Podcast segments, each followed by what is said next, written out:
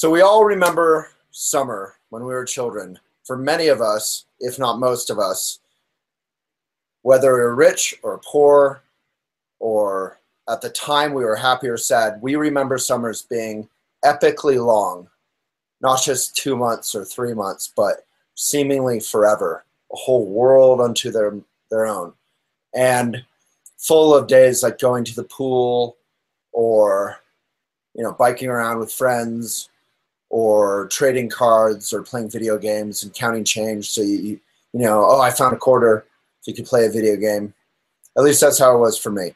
Uh, my mom wasn't well off, but I had an incredibly sort of wealthy experience. Um, just being a child, kind of Calvin Hobbes style.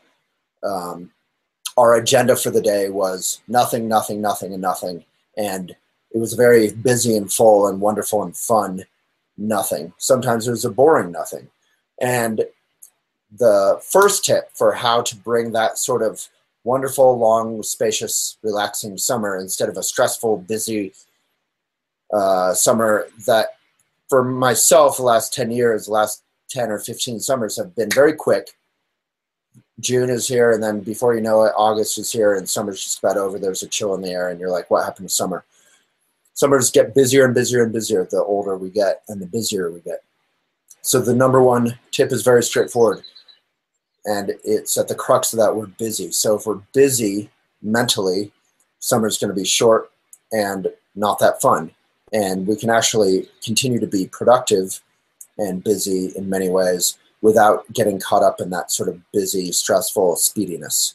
So maybe speediness is the problem um, and then a weird thing is actually sort of the solution, which is boredom. So Americans love to avoid boredom, entertainment, Netflix, however, drinking, partying, friends and family, whatever we can do to avoid even a moment of boredom. You'll notice when you get up to go to the bathroom at a restaurant, and you come back, your friend is almost always on their phone because they can't just sit there and be bored. Buddhist teacher Chögyam Trungpa, uh, back in the 70s, this was pre-smartphone, so this is no longer relevant. He said the only time Americans are still and do nothing is when they're in the passenger seat of a car on a trip. Now, of course, often we're on our smartphones. So here's a couple practical tips, and then this video will be over before you know it, just like summer.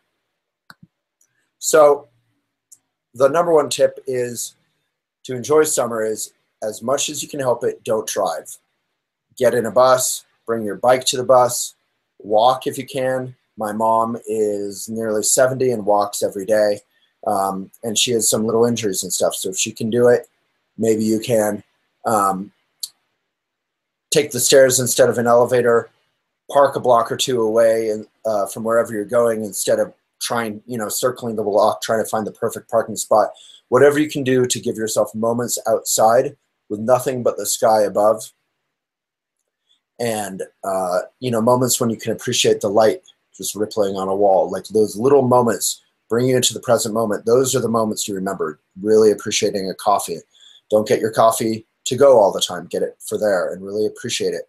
So there's a wonderful buddhist uh, truism about how the answer to neurosis or to craziness or to misery or to unhappiness is simply to just be present to really appreciate whatever is happening right in front of you. So look at the details of your world. This is your world. All right. Number two, more practical one perhaps. Uh, try and bring your work out. So ask your boss, or if you are your boss, try and do it. Bring your laptop to a cafe, to a pool, to uh, the middle of a field. Um, with my hotspot on my iPhone, I can work anywhere now. Um, just yesterday, I worked at a pool. Um, there was public civic Wi-Fi, so that worked out. But even if there wasn't, I had a hotspot with unlimited data, so it just included my plan.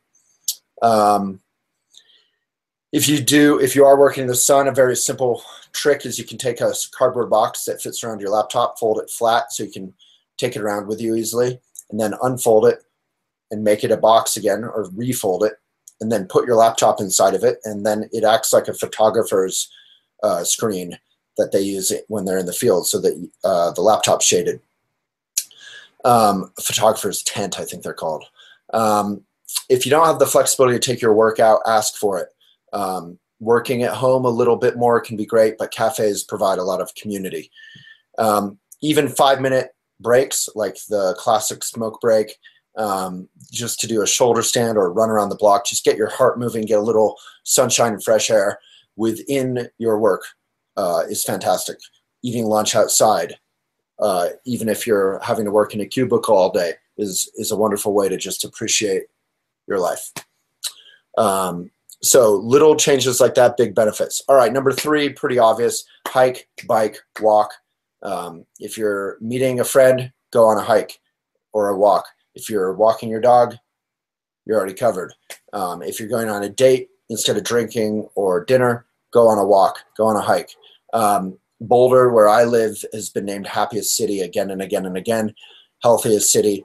Uh, a lot of that is because people are just out all the time. 300 days of sunshine a year. Whether you have rain or whatever getting outside is a great way to feel um, a little bit less uh, kind of caught up in your own thoughts. All right. Um, number four i just did this today. Cancel your netflix plan for the summer. Get rid of some entertainment. Create some space grab a book find a book you want to read not a book you should read find a book you want to read ideally one you should and want to read I'm reading a Steve Jobs biography right now. I love it. Becoming Steve Jobs is helping me with my business. Um, and then take it to the park, take it to the pool, take it on your hikes, read it by a river. I read a book I remember years ago in the crook of a tree by the creek, and it, I remember that moment for years until I realized that that moment being so memorable was maybe something I should do a little more often. So in our busy lives, take the time to read um, outside. It's nice. All right.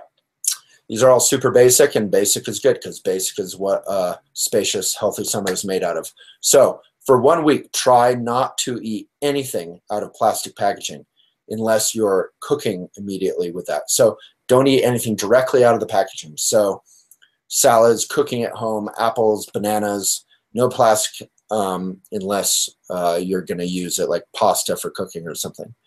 Um, then eat outside, as we mentioned. All right plan less. Keep that Google Calendar or whatever you use as open as you can. Don't schedule things unless you have to.